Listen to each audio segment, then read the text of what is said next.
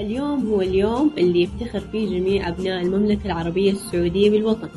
تتجدد فيه روح العزيمة والإصرار في هذا اليوم بالذات ويزيد الشغف والانتماء يوم ورا يوم. اليوم هو اليوم الوطني السعودي. وهل أحب سواه اليوم 23 سبتمبر تاريخ حافل بالفخر والاعتزاز ومليء بالبهجة والسرور. تتجدد فيه مشاعر العزيمة والإصرار والانتماء لوطني الحبيب المملكة العربية السعودية. اليوم هو اليوم الوطني السعودي. إيش رأيك باحتفالات اليوم الوطني السنة دي؟ اليوم الوطني السنة دي غير ومليانة مشاعر زي كل سنة. وعندنا أنواع مختلفة من الاحتفالات زي العروض الجوية والألعاب النارية. وهي شوية تقليدية ومتعودين عليها. لكن عندنا العرض السعودية هتكون في مختلف مناطق المملكة. وما ننسى أكيد مسيرة الخيول العربية الأصيلة. وهذه نشرة السبت نشرة أسبوعية عن مستجدات التقنية مقدمة من نادي آيتك نادي كلية علوم هندسة الحاسب الآلي في جامعة طيبة. نيورالينك تبحث عن مرضى لتجربة الشرائح الدماغية الثورية. نيورالينك هي شركة ناشئة متخصصة في مجال شرائح الدماغ وهي تابعة لإيلون ماسك. أعلنت إنها حصلت على موافقة من مجلس مراجعة مستقل عشان يبدأوا أول تجربة بشرية على مرضى الشلل. وأعلنت الشركة أن الدراسة تهدف إلى تمكين الأشخاص المصابين بالشلل من التحكم بأفكارهم من خلال الأجهزة الخارجية وإنها أيضا تهدف إلى اختبار سلامة شريحتها القابلة للغرس في الدماغ وفعاليتها. وبرضو قالت إن المرضى اللي يعانوا من الشلل بسبب إصابة الحبل الشوكي العنقي أو التصلب الجانبي الضموري ممكن يكونوا مؤهلين للتجربة. وخلال الدراسة حيستخدم الروبوت مسمى بأرون عشان يحط الخيوط المرنة والدقيقة للغاية بحذر ويغرس الشريحة جراحيا في منطقة من الدماغ اللي تتحكم في نية الحركة. وبعد ما يحطوها في مكانها حتكون الشريحة غير مرئية تماما من الناحية التجميلية. وتهدف طبعا إلى تسجيل ونقل إشارات الدماغ لاسلكيا إلى تطبيق. يقوم بفك تشفير نية الحركة. جوجل تطور مجهرا لاكتشاف الأورام السرطانية بالذكاء الاصطناعي. كشفت شركة جوجل عن نموذج أولي لمجهر ميكروسكوب يعتمد على تقنيات الواقع المعزز بالذكاء الاصطناعي. لمساعدة الأطباء والمختصين في تشخيص الأورام السرطانية وغيرها من الأمراض.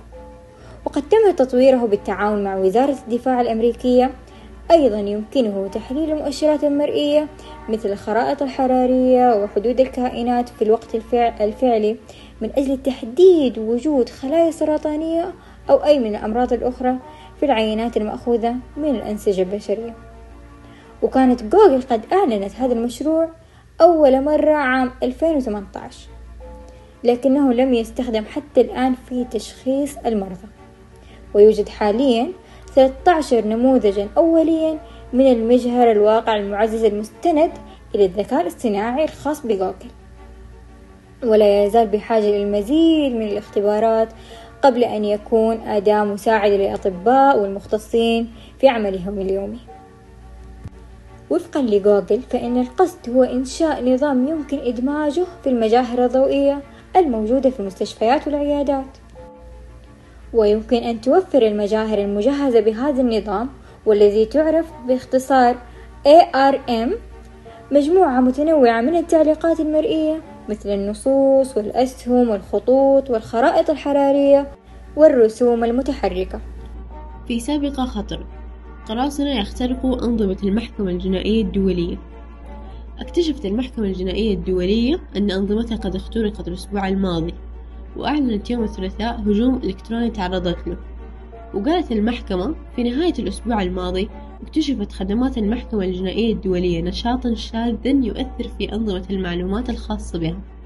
وأضافت على كلامها في منشور لها على منصة إكس أو تويتر سابقا لقد اعتمدت تدابير فورية للرد على حادث الأمن السبراني هذا والتخفيف من تأثيره. وحاليا تحقق المحكمة في الحادث بمساعدة السلطات الهولندية حيث أن هولندا هي الدولة المضيفة للمحكمة. وأضافت المحكمة المحكمة ممتنة للدولة المضيفة على تعاونها الممتاز والاستجابة الفورية والدعم المقدم فيما يتعلق بهذا الحادث. تسريب بيانات مايكروسوفت. تسربت 38 تيرا بايت من البيانات الخاصة بجيت هاب أثناء عملية تدريب النماذج الذكاء الاصطناعي.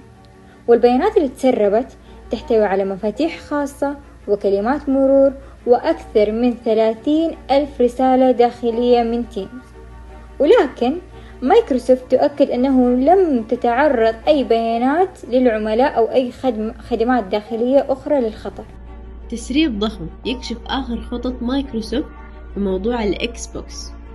كشفت تسريبات جديدة ضخمة ضمنت وثائق لقضية مايكروسوفت الحالية عند لجنة التجارة الفيدرالية وتضمنت المستندات المسربة على شرايح توضح تفاصيل إطلاق أجهزة الإكس بوكس المستقبلية حتى عام عشرين ثلاثين. ويركز الجزء الأكبر من التسريبات على أجهزة الإكس بوكس أو ما يسمى بال Series X المحدث اللي ناوية مايكروسوفت إطلاقه.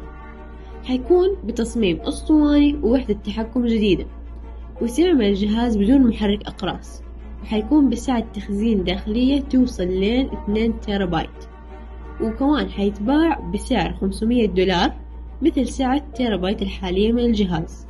أخبار السريع انطلقت النسخة الثامنة من مسابقة تقنية المعلومات والاتصالات لتنمية المواهب الرقمية الوطنية والتي تنظمها وزارة الاتصال وتقنية المعلومات بالشراكة مع شركة هواوي العالمية. وتهدف المسابقة والتي تقام في 15 دولة في منطقة الشرق الأوسط ووسط آسيا بالتزامن مع إقامتها في المملكة العربية السعودية إلى اكتشاف وتنمية المواهب الرقمية الوطنية تعد من أهم المبادرات في المنطقة بإعداد جيل الشباب لتحمل مسؤولياته الوطنية في بناء العالم الرقمي الوطني. شركة ميتا أعلنت عن توسيع التوثيق المدفوع عشان يشمل حسابات الشركات. وقريب إن شاء الله التوثيق المدفوع راح يوصل للشركات في الواتساب. يعني نقدر ندفع مقابل علامة التوثيق في الإنستغرام والواتساب والفيسبوك. قدمت هذه الحلقة أنا هنادي شحاتة وأنا شروق أبو سالم. نشوفكم السبت الجاي. شكرا لاستماعكم.